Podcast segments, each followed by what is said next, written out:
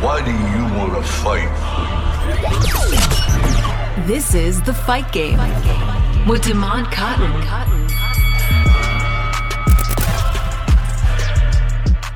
Hello, hello, and welcome to another exciting edition of The Fight Game on 1230 The Game.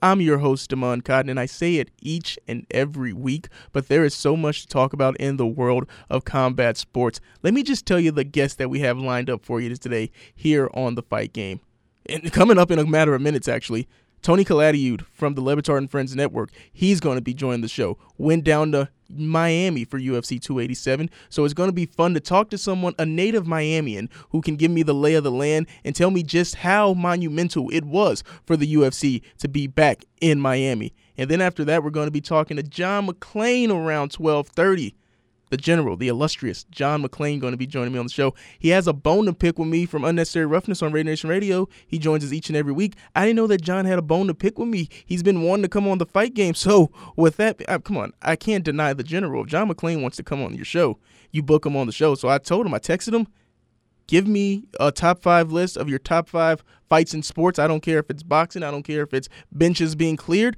So we're going to see what John's top five list is when it comes to fights in sports. So that's going to be interesting because who doesn't love a good fight? I'm ho- I'm hoping that it's not actually maybe professional fights that he's been at, and he just gives me some stories about yeah, back in 1985, I saw this fight at, on the Oilers bench. I hope it's more of those type of stories from John, and then we're going to close out the show with Hurricane Shane Burgos as he's going to be making his PFL debut this Friday at the Virgin Theaters. Love that venue right here in Vegas. So that's going to be exciting. Talk to him as he's making the move up to lightweight from featherweight and his debut since he's jumped over from the UFC. Talk to him about all that and more. So now, let's ring the bell and recap UFC 287. Let's get it on. Nothing but illustrious guests here on the fight game, and I'm pleased to introduce my next guest. Tony Calatayud from the Dan Le Batard Show with Stugotz, the Le Batard and Friends Network, the Rear Naked Choke, Substack. Hey man, thank you for joining Come me on, on. the fight game. Oh, it's all good. Good. Um, excited to be here. Plus the MMA hangout. Don't forget that we have oh, yeah, a, a watch party on the Le Show YouTube page uh, where we watch all the pay per view fights. But no, man, it's good to be on. Um, man, I'm I'm still buzzing from from the other night from 287. It was insane. All right, so let's go ahead and jump into a UFC 287 in Miami, the Kaseya Center. Got to get used to that. I've got to ask you because this is something I was joking about it with a couple of guys on the UFC PR team. You know, it's around seven o'clock. I'm down there in the media room and I'm like, When's everybody going to start showing up? Is that a normal Miami thing for events? I know the main card didn't start until 10, but it was still 7 30, 8 o'clock. And I'm like, are did people forget what day the fight was? That's the thing about Miami. We're a very late arri- arriving crowd, right? So that was one of the things during the big three where you would have these huge games where LeBron, D Wade, Bosh, everybody would be in, and the game starts at 7:30 and nobody would be there till the start of the second quarter. Miami's just a late arriving crowd. It's a very uh it's like oh the cool people get to the party a little bit late that's how miami does so yeah i was i wasn't surprised to know that 10 like right when the right when the uh the kelvin gastelum and chris curtis fight was ending was the time that it started getting packed i was like all right yeah that feels about right yeah, and then something else about the Miami crowd that I've got to ask about because me being a skeptic of, hey man, the crowd's not showing up. What was the buzz like for the city leading up to the card of, hey, the UFC's back in town? Buzz is crazy, man. Miami, Miami's just such a different place because there's so many things you could do. There's so many subsections and areas of the city that have its own vibe, right? But um, when you're talking about downtown, when you're talking about the AAA or Kaseya Center, I, I still call it the AAA. It's just inbred in me. Um, American American Airlines Arena, for those that don't know. Um, when you're talking about stuff that happens there, uh, the buzz is usually normal.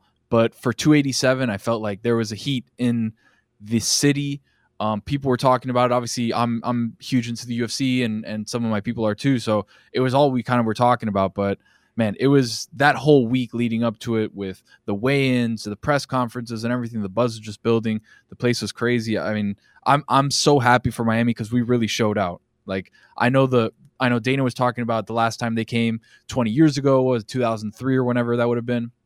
Did like 450,000 on the gate. Miami just wasn't that kind of city. I think the UFC, mixed martial arts in general, has taken such a big explosive rise that people were were coming even if they didn't care about the fights. Obviously, George made it a, a big a big showing for Miami, but even if George wouldn't have been there, Miami's a place that if there's an event, you want to be seen there right? So all the people that came out, even if you don't like UFC or don't like mixed martial arts or whatever, like they came out there just to be seen. You saw, I mean, there was 50, 60, 70 different celebrities on the floor. Yeah. Like the place was crazy. All right, so let's go ahead and jump into that main. I'm going to start right with the main event. Alex Pereira defending his middleweight title against Israel Adesanya. What did you think going in? Because to me, I wanted to root for Izzy. I love rooting for Izzy, but it was looking a little scary for him. Like ah, I don't know if he's going to be able to get this win back. So Izzy is one of my favorite fighters. My wife is a huge Izzy fan. My wife wasn't able to go to the uh, to the actual fight, so she was watching. She's like, "You got to buy the the the pay per view for me at home so I can watch it at home." Her girlfriends were going out. She's like, "Nah, I'm staying home. Like I'm watching this fight." so she was at the house um, watching the fight. I'm a huge Izzy fan, but man, after so I was at the I was at 281 in Madison Square Garden too, and what I saw from Alex Pereira at that point was the knockout of Sean Strickland, just absolutely killing people all over the place left and right. And I was like, man, are we gonna see Izzy trying to get after it and trying to go get Pereira? Or is he going to kind of sit back like he did versus Cannonier and kind of wait for the fight to come to him, win his spots, and then get a decision? So fast forward, or, you know, backtracking to 281, what what he was able to do in that first round, if the first round was three seconds longer, I think Izzy knocks him out. Obviously, we know what happens. Round five, Pereira hits him with 17 different punches. They call the fight. Fast forward here, I was like, man, I just don't know. Once you get knocked out like that, once you get toppled from that pedestal, can you can you come back and be the same? And that was my word with Izzy. I think he's one of the most mentally strong fighters uh, that we have in this game. I think that he's such a surgeon with his striking, with his kicks, with his punches. He's so calculated that it's like if you leave him a window of opening, like he's gonna he's gonna hit your button and it's gonna be out. So Pereira, on the other hand, I mean, you were there for the what for for the press conferences, you were there for the weigh-ins. Pereira's just a Terminator. Like I, I don't know what else to say. I think people in 205 have a problem on their hands because Mhm. he is he is just absolutely a stone cold killer. I was like, man, I don't know how I can how I can go f uh, root for Izzy knowing that Pereira's just there as a I, I don't know a, a statuesque just like axe murderer. I, I don't know what else to say about Pereira. I'm, I'm so impressed with who he is. Right? I actually watched back. Did you have you watched back the fight yet or no? Uh, no, I haven't watched it back yet. Okay, so I want you to do something. See if you can find it again. Rewatch the fight. Um, one of the things that I noticed in Stadium, and then I, I rewatched it again a couple nights ago, when Bruce Buffer comes in, Pereira's on one side, Izzy's on the other side. They're introducing him. They introduce Izzy first, obviously B side. Pereira doesn't move for about five minutes. He's just standing there, completely stoic, completely not moving, just staring at Izzy. And then finally, the, the camera pans over to him. Bruce, you know, Buffer starts talking about Alex Pereira, middleweight champion, whatever. Then he finally kind of comes online. But I just want you to go back and look at how still he was, just looking at Izzy while he was getting introduced. It was crazy. The man's an insane person. Like I, that that fight, I think, is a historic fight we'll look back on and be like, wow, this was something that was going to be in the UFC Hall of Fame. So that first round for me, a couple of guys I'm in the press box like, hey man, it, it looks like he's got his number. He's landing those leg kicks again. Mhm. Izzy's looking a little not shocked, but you know a, li- a little hesitant, kind of like in that first fight. So after the first round, how are you feeling about that fight? I was actually I was actually happy to see that Izzy was a little bit more aggressive than he was in the first round of the prior fight in 281. Um, there was a couple times where I think the I think what Alex tried to do was carbon copy his game plan for the 281 fight, and he went into it saying a bunch of different times in the press conferences, in those video packages, like, "Hey, Izzy hasn't developed as a fighter. He's the same fighter I fought in November. Like, we're gonna go in and do the same thing." And that's what I thought was happening when they start hitting him with those leg kicks. I'm like, oh wow, Mhm. this was kind of the game plan prior to in that first fight. Leg kick, leg leg kick, get that front uh, foot a little bit damaged, get that front leg a little bit damaged. Then he's going to be have to switch stances, all that. I was impressed with Izzy going out and getting the punches that he did, landing a couple kicks here and there. Um, I to me that was like okay, Izzy's on his game right now because of that aggressiveness, right? I thought that Pereira in the first, and, and I want to get your take on it too. Mhm. I was I was intrigued by Pereira's. He was measuring Izzy, right? He didn't want to throw too much at him. He didn't want to throw too many combos at him. He's like keeping his distance and trying to see how much Izzy was going to step on the gas. So it felt like Pereira was very measured to me in that first round. Yeah, for me, it was almost the feeling out process, or these guys, they know each other so well. But to me, I thought that Pereira, he won that first round, but for me, it was establishing those low kicks. He was in it for the long haul, where I think that he was like, hey, I'm going to soften him up. I, I, know I know how to beat this guy. Going, I'm going to soften him up with these leg kicks in the first round, stay on him a little bit. But for me, Izzy, I had Pereira winning that first round. It was just, he I know you said that in your mind he started he was a little bit more aggressive, but to me he still didn't do enough in that first round. Obviously, this was probably just a part of his game plan. But after mm-hmm. the first round, I said, "Hey man, I was thinking you're going down the same road as again as the first fight, and it's going to lead to a defeat." Yeah, yeah, and I think the leg kicks had a, had a big thing to do with it. I mean, I know that it people have said I don't know if Izzy's outright said like those leg kicks damaged him in that first fight. Like he was clearly compromised, and I think he said it on some either uh, post fight or yeah, he said it in the uh, press conference after. He yeah, he like, said at some point, he's like, "Hey, my leg was completely done," and that's that's something that the viewer I think doesn't understand at home.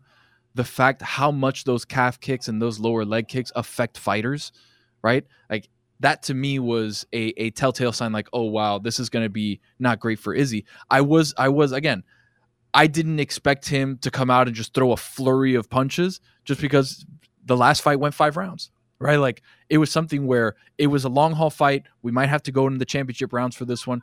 In no world did I envision Izzy's going to knock him out. I, I, just, to me, I don't know if you, what your thoughts were on it. I just didn't see a world where I was like, oh, Pereira's going to get knocked out in the second round. Like I, I just didn't see that. Oh, I didn't see that happening at all. So then when the second round does come along, and Izzy, he's he's he's a little bit better, but Alex Pereira, where he started that that flurry, I thought that that flurry that led to the knockout, I was thinking, oh, Pereira's got him right where he wants him because mm-hmm. in the post-fight press conference, Izzy his shin it was wrapped up. That left shin was wrapped up with ice. So I thought in the second round, oh, those leg kicks they're starting to get to him. He's about to start slowing down. The other thing too is right before, so I, I rewatched it, so I have it pretty fresh in my mind. There's there's a killer leg kick that Pereira throws at Izzy that buckles him into the cage right? And at that point, I had the flashback of 281 where I'm like, oh my God, back to the cage. You have somebody that is an absolute killer when it comes to getting your back on the cage. Pereira's going to knock you out. Like we've just seen it so many times. And that's exactly how it happened in 281. So Izzy hits his back to the cage, an absolute crack of a leg kick to his to his calf. And I'm like, oh, here it is. He gets kind of in that fetal position, takes a couple blows, takes that knee, and then that right hand just out of nowhere hits him right in the jaw, stuns him for a second, and then that knockout shot to the temple was, I mean, chef's kiss. I the place I don't know how where where were you exactly when that punch landed? Like oh. when we saw Pereira hit the ground, were you in the press box or were you down below? I was up in the press box. Okay, so we had snuck down. Shout out to my boy Sean, who is the usher in section 106. We had snuck down and we saw it from the 106 section where I saw Izzy's back on the cage so we're looking at it and I'm like, oh my God, this is kind of it. A knee's coming, uh, uh, some sort of punch, a body shot, something that's going to send him out. And then that right hand crack, second right hand to the temple, bomb, and it's done. And the place went insane. The I, I've never seen a stadium that I've been in personally go up as much as that one did. And I was there for the Heat Championship, the first one against – the Thunder. Mm-hmm. I was there for a bunch of Big Three playoff games and Big Three championships. Obviously, the only one too, but a bunch of those huge games against the Celtics and the Pacers, and that stadium was not as loud as the knockout was. It was. It just goes to show you how much UFC and how much mixed martial arts is is a part of like some of the biggest things on the planet. It's super cool to see. Oh man, because for me, uh, up in the press box, we had that moment of like, oh, it was the oh my god moment that everybody had because I didn't see him winning by knockout. No one saw the knockout coming. So for me, it was one of those magical moments of he's compete like he's completed the fairy tale. And then after after the fight, you know, throwing firing the three arrows at him, finding his kid in the audience, mocking him, playing dead. I mean, everything was this was WWE because he had it all like written out. Chael Sonnen said he went full heel after that fight. What do you think yes. about the theatrics after?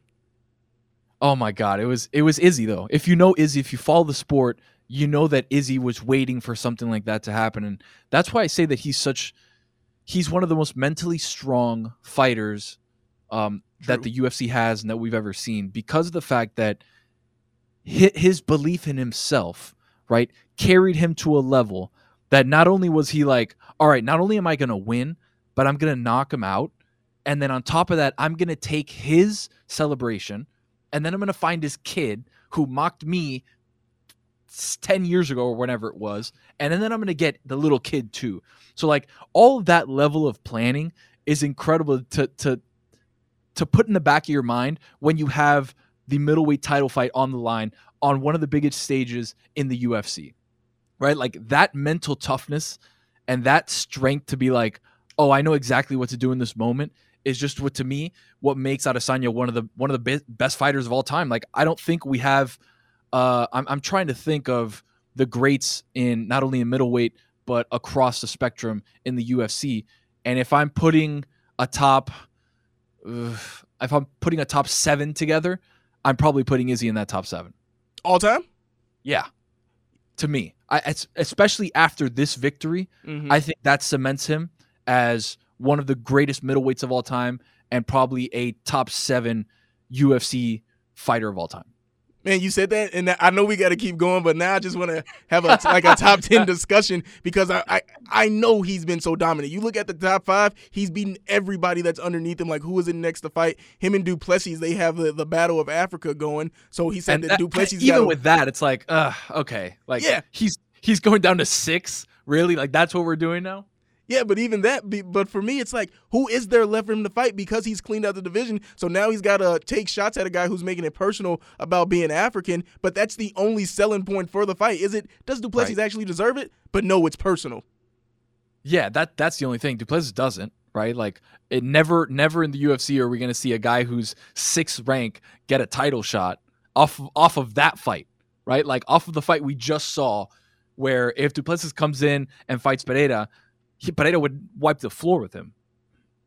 So I don't think he gets a title shot, but I do think that something's got to happen in that middleweight division. I know Jan was talking about coming down and fighting Izzy at 185, which I don't we'll see see about that. we'll we'll see. We'll see about that one. I don't know about that, but he's he's just the king of the hill right now, and we could do we we should do another show. We do a top ten, and we can run through all the top tens and and why I have this person, you have that person. We that's another pod we need to do. All right, okay, yeah. So let's move on again. We're talking to Tony Calatayud from the MMA Hangout, Rear Naked Choke Substack, and the Le Batard and Friends Network. And you can follow him at 10 Day Tony on Yes, Twitter. sir. All right, man. Gilbert Burns, Jorge Masvidal. Now, I did sneak down for this fight because I wanted to feel the crowd on this one. So for me, it was Jorge. He entered first. The crowds erupted. Everybody's going crazy. But th- then it was a lackluster performance. But talk about for me, what does he mean to the city of Miami, Jorge Masvidal? And then did going into the fight, did you expect him to actually get the win? So I'm I'm close with a lot of Georgia's people, and it's it's different when you know the people that are involved, you know the players that are involved behind the scenes and what they mean to a city. So regardless of what you think of George politically, what you think of him as a fighter, whatever those conceived, you know, preconceived notions that you have of of him are, um, what he means to Miami from a Cuban American perspective, from a Miami perspective, um, Miami is a city that you see this flash, South Beach, you know, Wynwood, Brick, all these places where just money's all over the place, and it's it's a completely different lifestyle, right? The real Miami is once you leave all that stuff, the people that are working two and three jobs to put a roof over their head, to feed their kids, that are coming from different countries in South America, Latin America, the Caribbean, um, to come over and make it in a better life than the place that they that they are leaving right? Like that's the real miami and that to me is what george represents more so than the king of miami the the bling the the open shirts the chains the character the persona that he plays right? The thing that colby tries to play right? That character that persona to me is not what george means uh, george means uh, somebody who came from nothing whose parents escaped a communist regime to bring their family to a new beginning in America. Like to me, it's personal, right? Because that's my story, that's my parents' story, that's my grandparents' story. So that connection point in Miami is such a big thing, and I think that's why the UFC was like, all right. There was probably conversations about George slowing down after those three fights, two with Usman and the one with Colby. Like the last fight with Colby was what in March of last year, so it's almost an entire year gone by since George has really done something that rises to the level of that pay per view status. But in Miami, with the home crowd, with out of the out of the twenty thousand people that were there, I'd I'd argue to say seventeen thousand of those people have a similar story to George, right? In this area, in the real Miami, the people that come from you know Westchester, from West Kendall, from Cutler Ridge, from Perrine, from Goulds, from Lib- from Liberty City, from Opa-locka, all those different places. Like that's such a different thing. So to me, that's what that meant, and it was cool to see Miami come together and be like, oh, this is what we do when one of our people is fighting. That support was huge. So I, I was I, I love to see it. The the Scarface entrance was incredible. Like the place went insane. Like I it was it was great to see all around. Yeah, it was good to see. So that's why I wanted to be down there, and you could feel that local support. But then the fight starts, and then I'm thinking, hey, it's not looking too good for him because to me, Gilbert Hmm. Burns, when it comes to who deserves a title shot, he definitely deserves one above Colby Covington. So it was one of those matchups for me where I want to see Jorge Masvidal go out on top, a true like OG in the sport. But it's man, he's going out. It, it's almost when the UFC matched up Nate Diaz against Hamza, even though that fight didn't happen, where it was like, yeah, you're not sending them out on a good note. they were gonna bury Nate. They were gonna bury Nate with Hamza. That would have been that would have been horrible. But to get to the fight, because I didn't answer your question, I was I was a blowhard about Miami. No, that was great. That's why that, that's why we got you on, baby. I know, I know, I know. Uh, the moment this fight got announced, I was like, "Oof, this is a bad look. This is this is a bad uh, matchup for George." Right? Um, Gil is not the wrestler that Colby and Kamar Usman are, but he's just an absolute bear. His hands are cinder blocks. He's great on the ground. He's great stra- standing up. Like that fight between Gilbert Burns and Hamzat is going to be in the UFC Hall of Fame. 100%. Like that was an absolute war. And George is about 35 fights, you know, removed from Mhm. that being that kind of war with him, right? Like he said at the end when he retired, hey, your f- favorite hoops player loses that three point shot. Your favorite baseball player doesn't have that fastball anymore. George was 52 fights in, I think, or 50 fights in, or whatever it was. Like it was not going to happen. I didn't. I didn't have. I didn't have the confidence to say, okay, George can win this if it goes to decision. I was like, if George catches him with a right hand that Gil that Gil doesn't see coming, he could win by knockout. I put a couple bucks on George uh, KO uh, on the fight, but to me, there was no chance outside of a knockout that George was going to win. And when he retired at the end, I was like, it makes sense. You know, like they, I don't know who they would have offered him outside of Gilbert Burns that would have made this fight as big as it was in Miami. Um, maybe Colby again, but that would have never worked.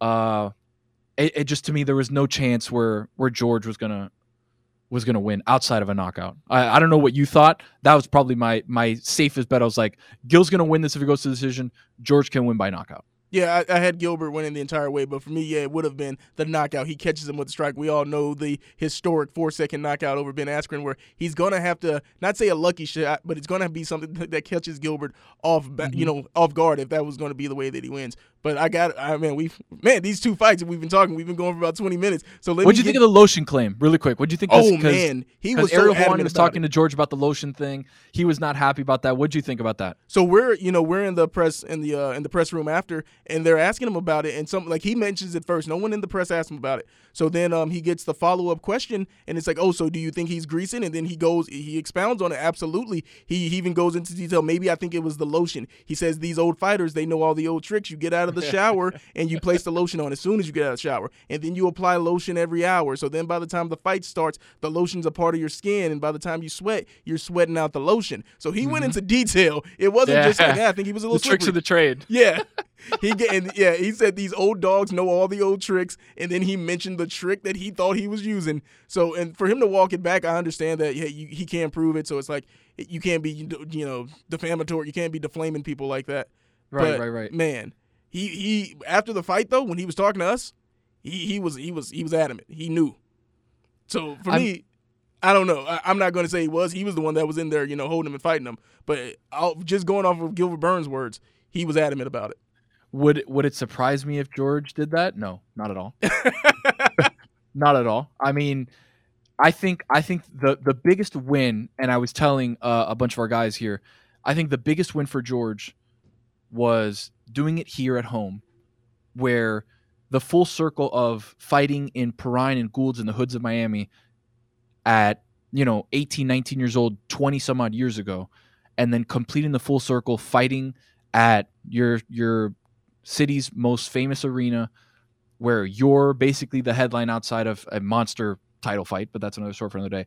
But but basically co-headlining the one of the biggest fights of the year at your home arena. That to me was the win. The second win was not getting knocked out.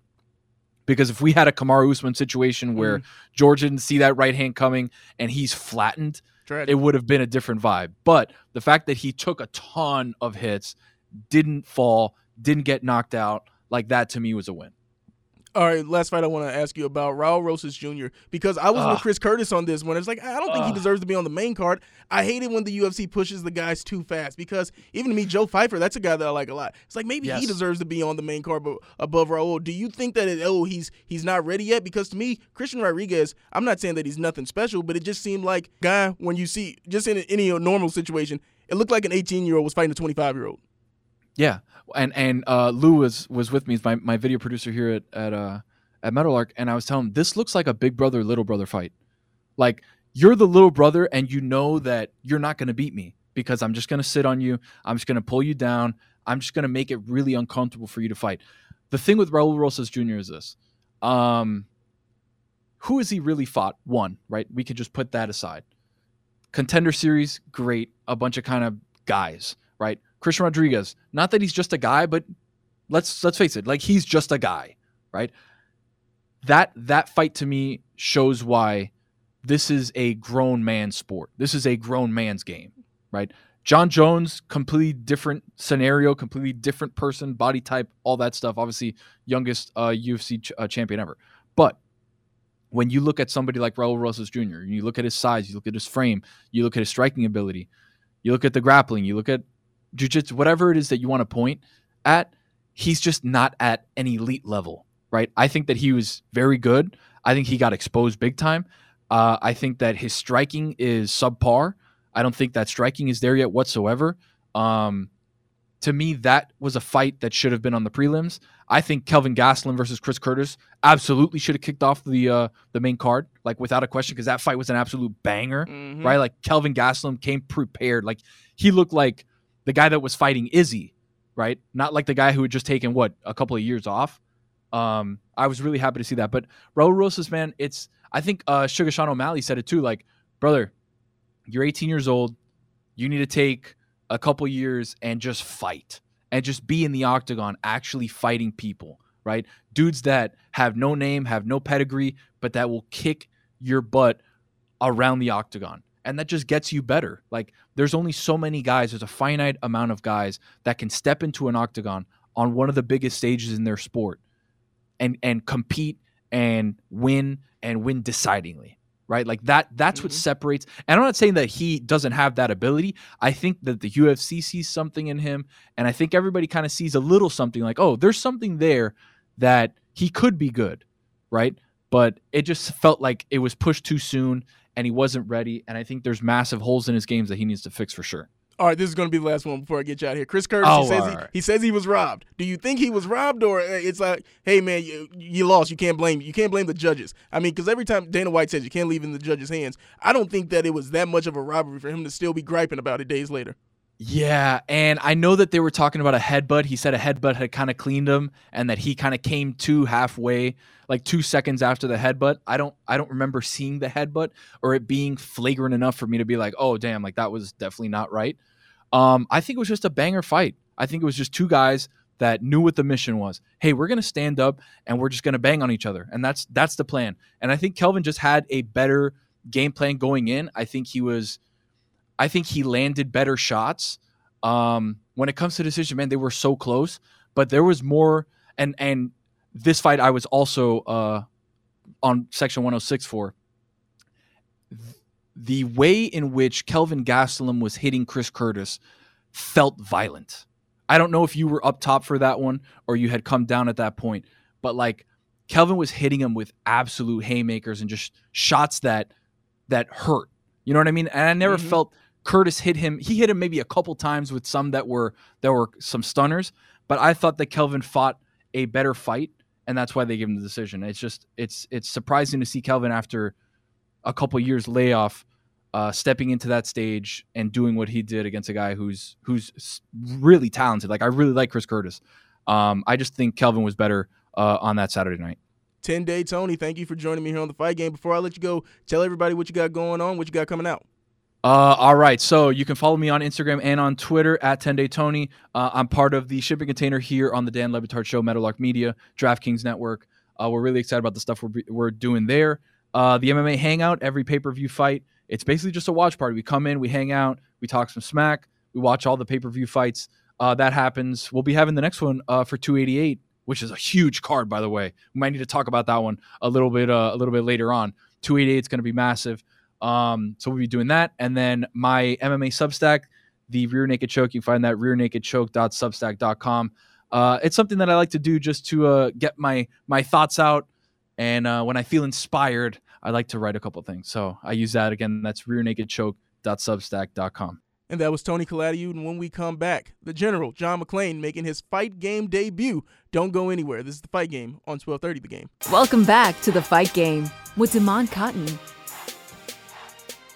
Welcome back to the fight game. Joining me on the phone lines now. This has been a long anticipated guest here on the fight game, the one and only John McClain joining us here on the fight game. John, thank you so much for the honor of joining me on the fight game.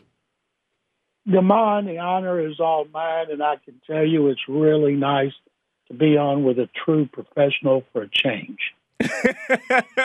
for those of you who don't know, John McClain joins us each and every Tuesday on Unnecessary Roughness with Q Myers on Raider Nation Radio. And John, you are one of those guys in the in the industry in the business that I look up to. So the fact that I'm palling around with John McClain after this interview, this is going to be one of those pinch myself moments. Well, I appreciate you saying that, Damon. I I uh, I have never been on a show where anybody asked me to do what you did, and what I've done is I've done some things that are historical and things that uh, you know happened in my lifetime, and I'm 71 years old, and I think you'll find them very interesting.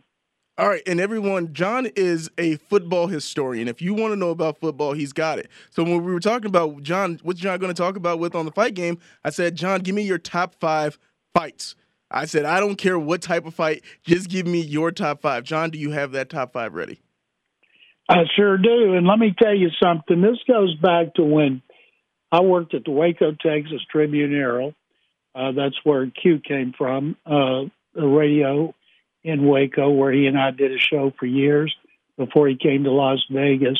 And I was uh, working at uh, the Waco Tribune Herald.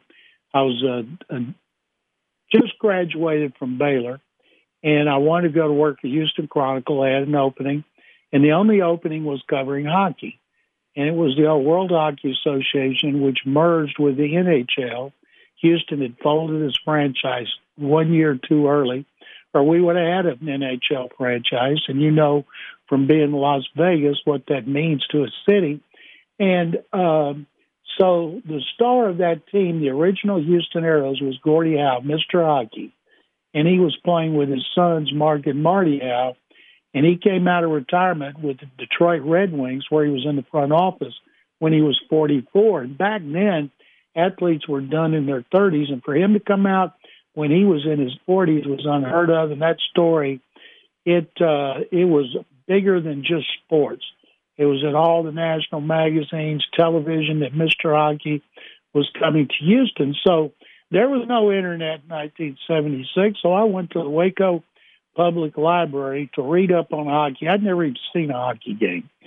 and to read up about Gordie Howe, who was the star of the team and MVP of the league. And the first thing I saw were pictures in ma- national magazines that I found of Gordie Howe in a fight in 1959 at Madison Square Garden with the New York Rangers defenseman Lou Fontinato. And I remembered there was blood everywhere, so I read about it at that time. And then when I got to meet Gordy, I was actually intimidated, but he was such a nice guy, very low key. He was a lot younger then. In 1959, there were only six teams in the NHL, and they played each other over and over and over. and they had blood feuds. And one of them was Gordie Howe and Lou Fontinato, who was an enforcer who basically got in fights. And uh, they were at the Garden. And uh, back then, there were no helmets, no goalies wore masks. The rivalries were intensified. And uh, they got in a fight, started off with pushing and shoving, and then they went at it. And Gordy hit Lou Fontinato with a roundhouse haymaker that smashed his face and broke his nose. And Life magazine, which was the magazine of record back then, they had pictures, and I saw them of Fontinato in the hospital with his face covered, where Gordy Howe had just basically broken his face, and uh, and uh, it's funny because that was the first time media started to publicize fighting in hockey, and then in the '60s it became much more popular. Uh, the NHL expanded. One of the reasons teams wanted franchises is they love they love fighting. But you could look it up and see those same pictures of Gordie Howe, Mr. Hockey, rearranging the face of Lou Fontinato. That was in February 1st, 1959. Now, my next one's going to jump jump up come on to uh, 1962, and I actually saw this. I was uh, 10 years old, and my grandfather always liked to watch Friday night fights. That was a big show in the United States back then. TV was in its infancy, just sports had just started to be televised, became popular in 1960 when the NFL and when the AFL was created and the NFL expanded to Dallas and the Cowboys. And there was a welterweight championship fight between Emil Griffith and Benny Kid Paret. And it was the third time they had fought. And they went at it, and in a fight today that would have been stopped, Demond, way before, uh, Benny Kid Paret's head got just outside the ropes, and the ref didn't stop it. And Emil Griffith went over and hit him 27 times in the head before the ref stopped it. And Benny Kid Paret died 10 days later from the injuries sustained in that fight. And that changed a lot about boxing because of what happened. Because a lot of people quit watching it and it also led to the unpopularity of boxing weekly on network TV. I believe it was ABC. But uh, Benny Kid Paret was killed in that fight with Emil Griffith. I've never seen that since on TV. My next one. Hold on, John. Let me was, stop. I want to. Yeah. I want to talk more about um this Benny Benny the Kid Paret fight and Mick Griffin. So you were ten years old when you watched this. I was 10 years old, Emil Griffith and Benny Kid Paret it was a big deal, welterweight championship, third time they fought. My grandfather was so excited about it because it was on national TV and he loved boxing. And it was a really popular weekly show, Friday Night Fights. And they went at it, and it was pretty even. And I believe it was in the 10th or 12th round of the 15, uh, 15 round fight when Paret was hurt and the referee was asked by the media why he didn't stop it. And one of his explanations was that a lot of times guys who are getting beat will put their head outside the ropes while their body's inside to keep from getting hit or to get rest or let the clock tick down. And in that case, it wasn't the case, but they counted the punches. Can you imagine absorbing that many punches when you're defenseless?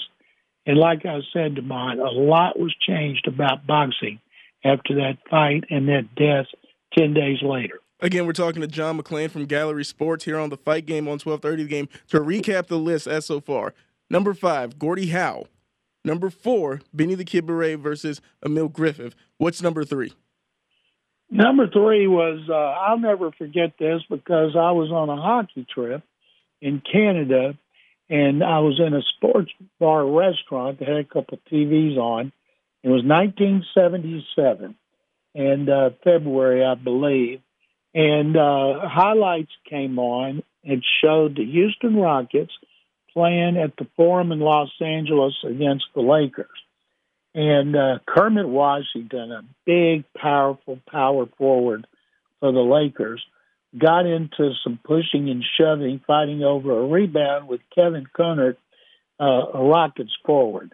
And so they looked like they were going to start throwing down. And Rudy Tomjanovich, who later coached the Rockets to two championships, um, Rudy was at the other end of the court and saw Washington and Kunnert still back down there about to go at it. So he ran down the court to be peacemaker.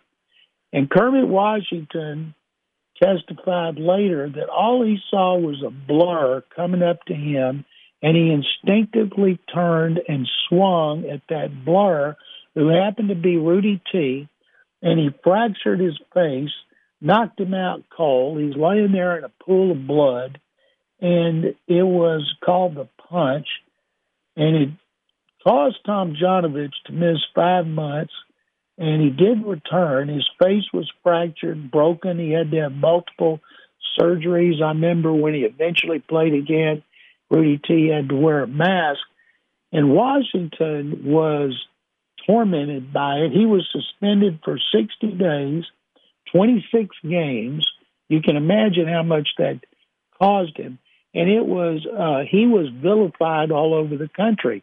No matter how much he tried to explain, I didn't see who it was. All I saw was a blur. Well, and, and of course, a lot of it was racial. Rudy's white. Washington was black. It was 1977, and Washington, his career was never the same. And even Rudy talked later in, in his life when he was asked about the the Kermit Washington talked about how bad he felt for Washington because the way his cheer his career and his life changed after that moment that happened in the split second.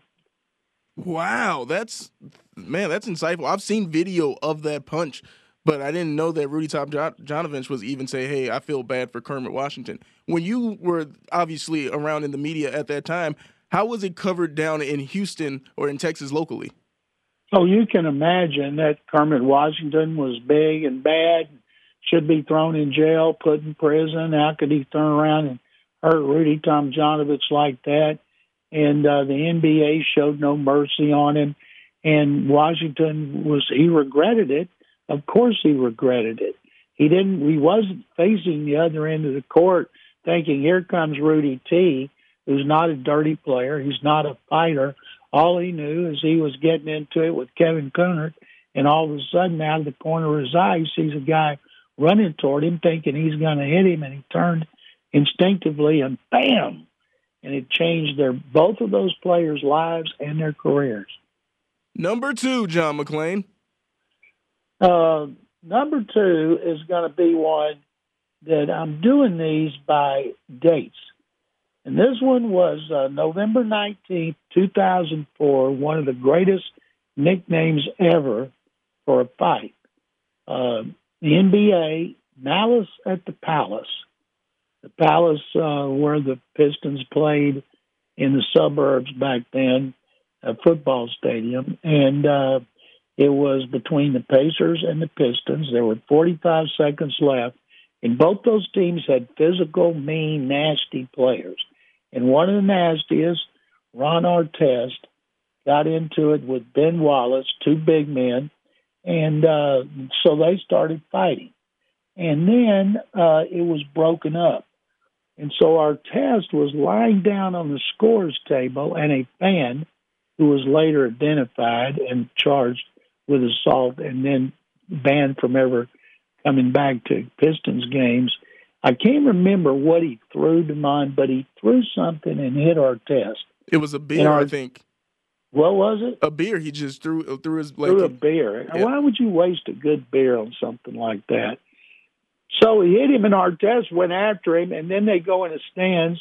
Artest feds came down there, and then the the uh, Pacers went to help help uh, Artest, and it ended up nine players from both teams were suspended, a total of 146 games and the price for that fight, the Malice at the Palace, for those players, eleven million. And we're talking about 04 when 11 million meant a whole lot more then than it does today.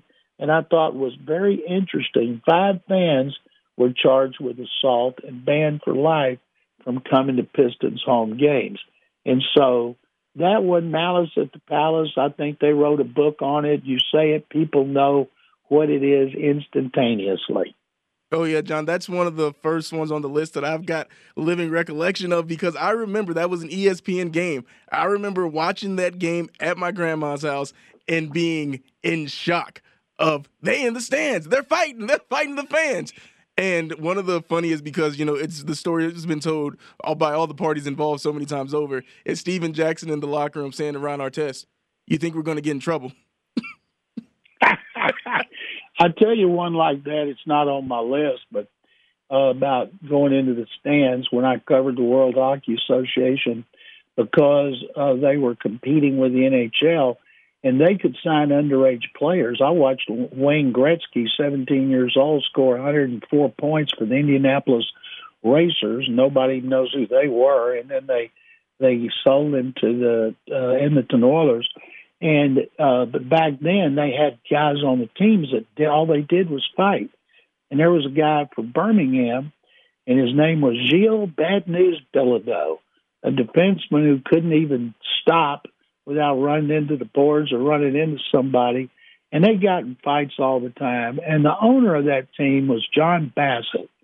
And he was a Canadian from Toronto whose daughter was a professional tennis player, and he created a lot of controversy. He was from Carling Brewery, and uh, he was in the stands one time, and he was mouthing off, and players went after him in the stands.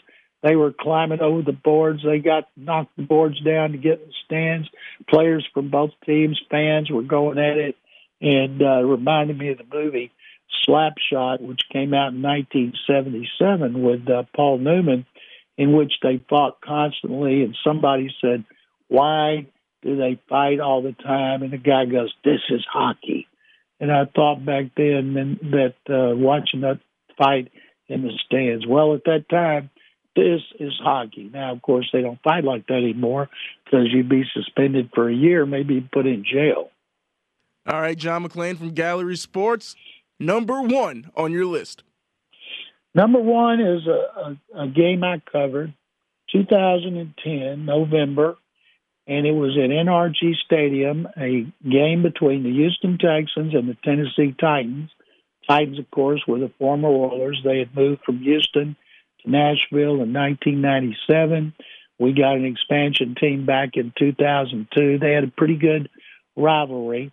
And one of the reasons at that time was the Texans' best player and one of the best receivers in NFL history, Andre Johnson, uh, because of his rivalry rivalry with cornerback Cortland Finnegan. And Finnegan was a guy kind of like a gnat. He was pesky, irritating, annoying. You wanted to swat him away. Receivers across the league, Demond said he was dirty. He would do things to agitate receivers, get them off their games, put a little more into a hit. And Andre, at this point, had had enough. And what happened, he was on the sideline while the defense was on the field. Gary Kubiak was the head coach. And Gary Kubiak said, Andre's behind him and he's trying to coach. And he hears Andre go, Coobs, Coobs. And finally, what? I'm going to get Finnegan. And and so uh, he didn't think anything about it. So they go out there, and on the play before, Finnegan had looked, it was in front of the Texans bench, had looked over and smiled at him. And when the ball was snapped, he jammed his hand inside Andre Johnson's face mask. Well, that's something you don't do in the NFL. You can do things to players, but you don't do things inside their face mask, even though some of them still do. So on the next play, Johnson jammed his hand inside Finnegan's face mask, ripped off his helmet, Johnson's helmet came off too, and Johnson started pounding. You know, most most athletes, Demond, they don't know how to fight. You know, you see NBA players throwing haymakers; they look like they're trying. They're in a slap fest.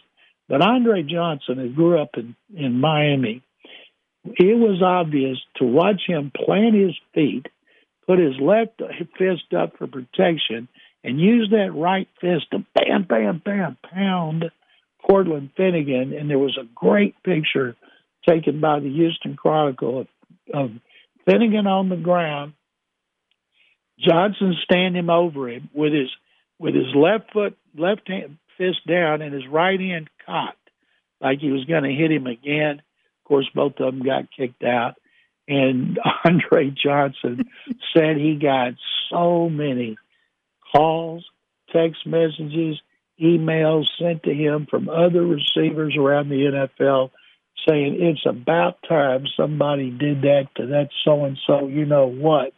And when Cortland Finnegan retired, he couldn't resist taking another shot at Andre Johnson, talking about going to an alley with him and seeing who came out. And I'm thinking that's big talk for a little guy who knows he never has to face a guy like Andre Johnson again. John, I love that that's the last fight on your list because I remember that vividly being a Titans fan. And Andre Johnson, one of those guys respected around the league, all time great. So it's like, ah, you don't want to root against Andre Johnson, but that's a guy on my team. And even I was rooting for Andre Johnson. Like, hey, man, he did have it coming. You know, he's a class guy. He never got in a fight again in his 13 year career. Had a cup of coffee with the Titans. When he spent his, he played 13 years, last two with Titans and Colts. Nobody remembers it. And he never got in another fight. And I'm pretty sure that's because no cornerbacks jammed their hand inside his face mask to test him. Yeah, it's not a wise move. And he is also, for those of you who do who do not know, Andre Johnson, he is like the you know the definition of what a football player looks like. When people say, "Oh, he's a football player," he looks like that, chiseled out of stone. What was he? 6'3", 6'2", 230?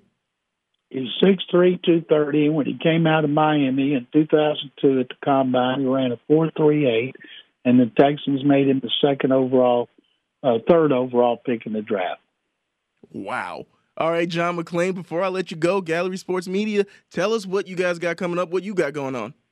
Well, I'm glad you asked. I just posted my fifth mock draft on gallerysports.com. There's no paywall.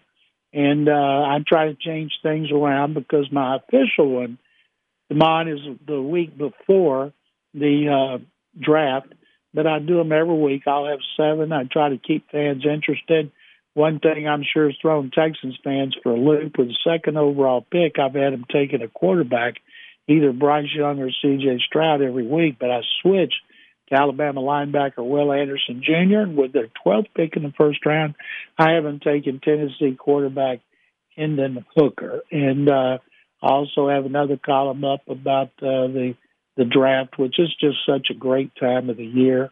And uh, I want to reiterate again how much I love coming on with you and Q every Thursday. And I also uh, spent uh, five days in Las Vegas at the NCAA first round of the tournament. I had a blast. Can't wait to come back.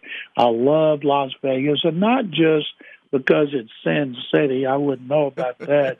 but just because of the great sports books, hotels, people, gambling, restaurants, shows, everything about it.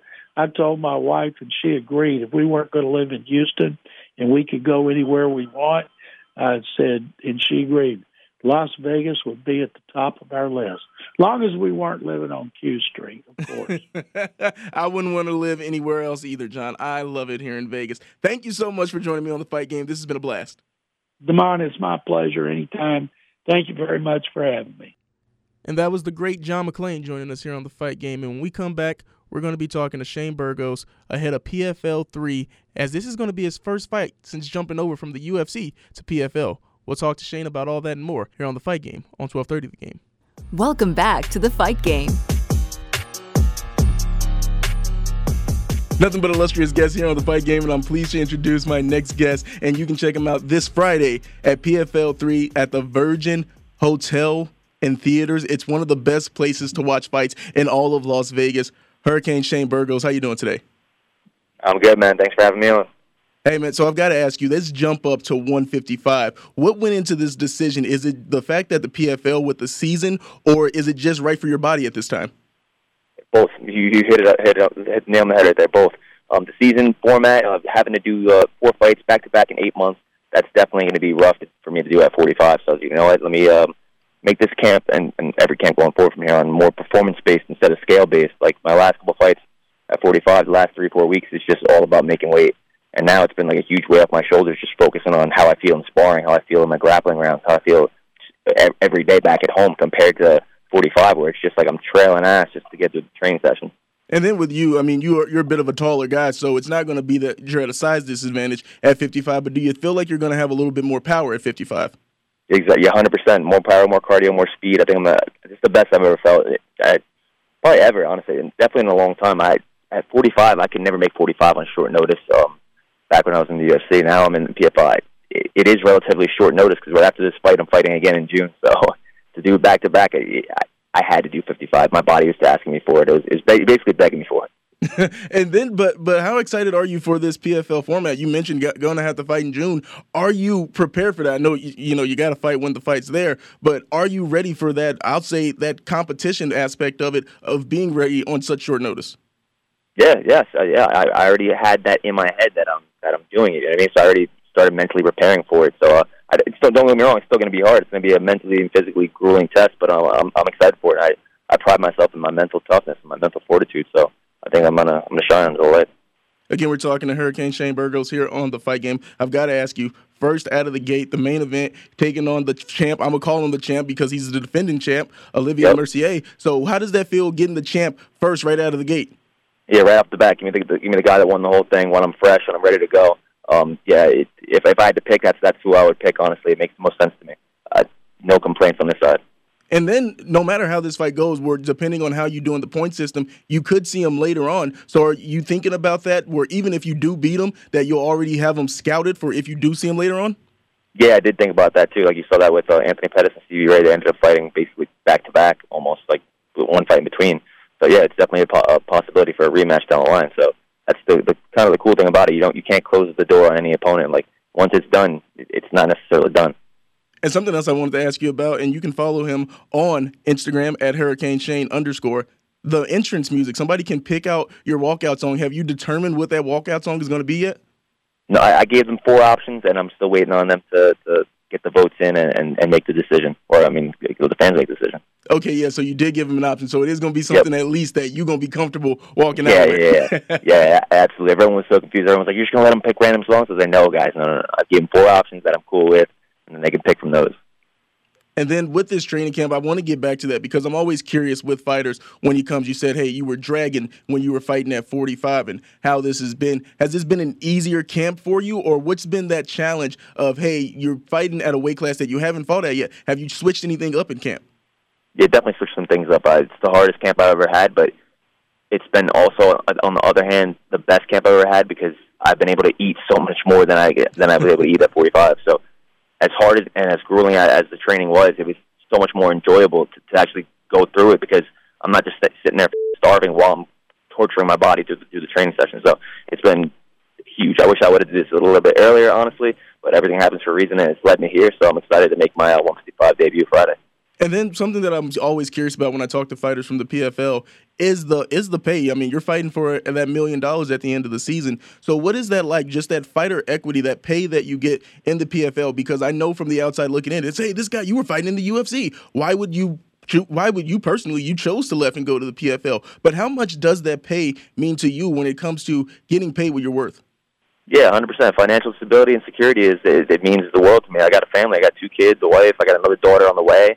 I'm have a full blown freaking full blown house of girls at my at my house. So uh, yeah, that financial security meant the world to me. That was a, a huge. It was probably the number one number one factor when it comes to me leaving the UFC and, and signing with the PFL. Honestly. Yeah, I'm I'm glad you said that because it's always something that I'm always curious about with fighters. I mean, you mentioned the family and the financial security. You said it better than I could have there because it is important for you as a fighters. Where it's not you know not trying to disparage the UFC at all, but I know that that is some one of those things where fighters want to get paid that they're worth. You don't have to speak on it for the UFC side of it, but have you felt that you've been treated and compensated in the PFL even though you haven't had that first fight yet? I've been treated and compensated beautifully. I have zero complaints when it comes to that. Like I remember when I first made the decision, I was a little bit nervous still that that I made that. I, I left UFC. I was, I was I didn't know how it was going to go, and like two weeks in, I was like, dude, this was the right decision, hundred percent. I have zero regrets. Uh, if I could re- redo it, I would do it exactly the same way. Like it, it, it's like a it's it's going to be a beautiful story when when it's all said and done too. It, it's been awesome. Again, we're talking to Hurricane Shane Burgos here on the fight game. So, with the PFL, the point system, how much has that been a factor in camp or with your coaches thinking about, hey, do you want that that uh, that fast six, and how are you going to prepare? Does that change how you look going into a fight? No, I'm not putting too much stock into that. It doesn't matter what, the points are. Uh, if there were no points, I'm still going for the first round finish. Every fighter is. If, if they say they're not, they're kind of lying. I don't know who's not trying to get in and get out as quick as possible. And aside from the points, you want to be fresh going into your second fight. So the, the, the points, I guess they add a little incentive. I'm trying to get in and get out no matter what. And then with you know that second fight, are you already looking at the other side of the bracket? Are you thinking about that matchup, or you got to take it one fight ahead? You can't get greedy and try to look ahead. Yeah, yeah, it's one fight at a time. I'm focused strictly on this guy. It'd be it'd be it'd be naive and ignorant for me to look, overlook the guy that just won the entire season. So my focus is solely on OAM Friday night. And then, so with him coming up, I know that he is the champ, the defending champ. What are some of those challenges or the aspects of his game that you've been working on that you got to watch out for in the octagon? Yeah, so he's good. He's got he's, he's a good lefty. Um, that that that's always a interesting fight, fight against southpaws. And he's got good grappling, pretty good wrestling. Um, striking's definitely gotten a lot better, I'd say. But um, I'm not really putting too much stock into him. I'm really more so focused on what I'm going to do, what my game plan is. All right, Hurricane Shane, before I let you go, is there anything else that you want to let the fans know ahead of this Friday night for PFL 3? If you, guys are in Vegas, get your tickets before they sell out. It's going to be a freaking banger. The card is stacked from top to bottom.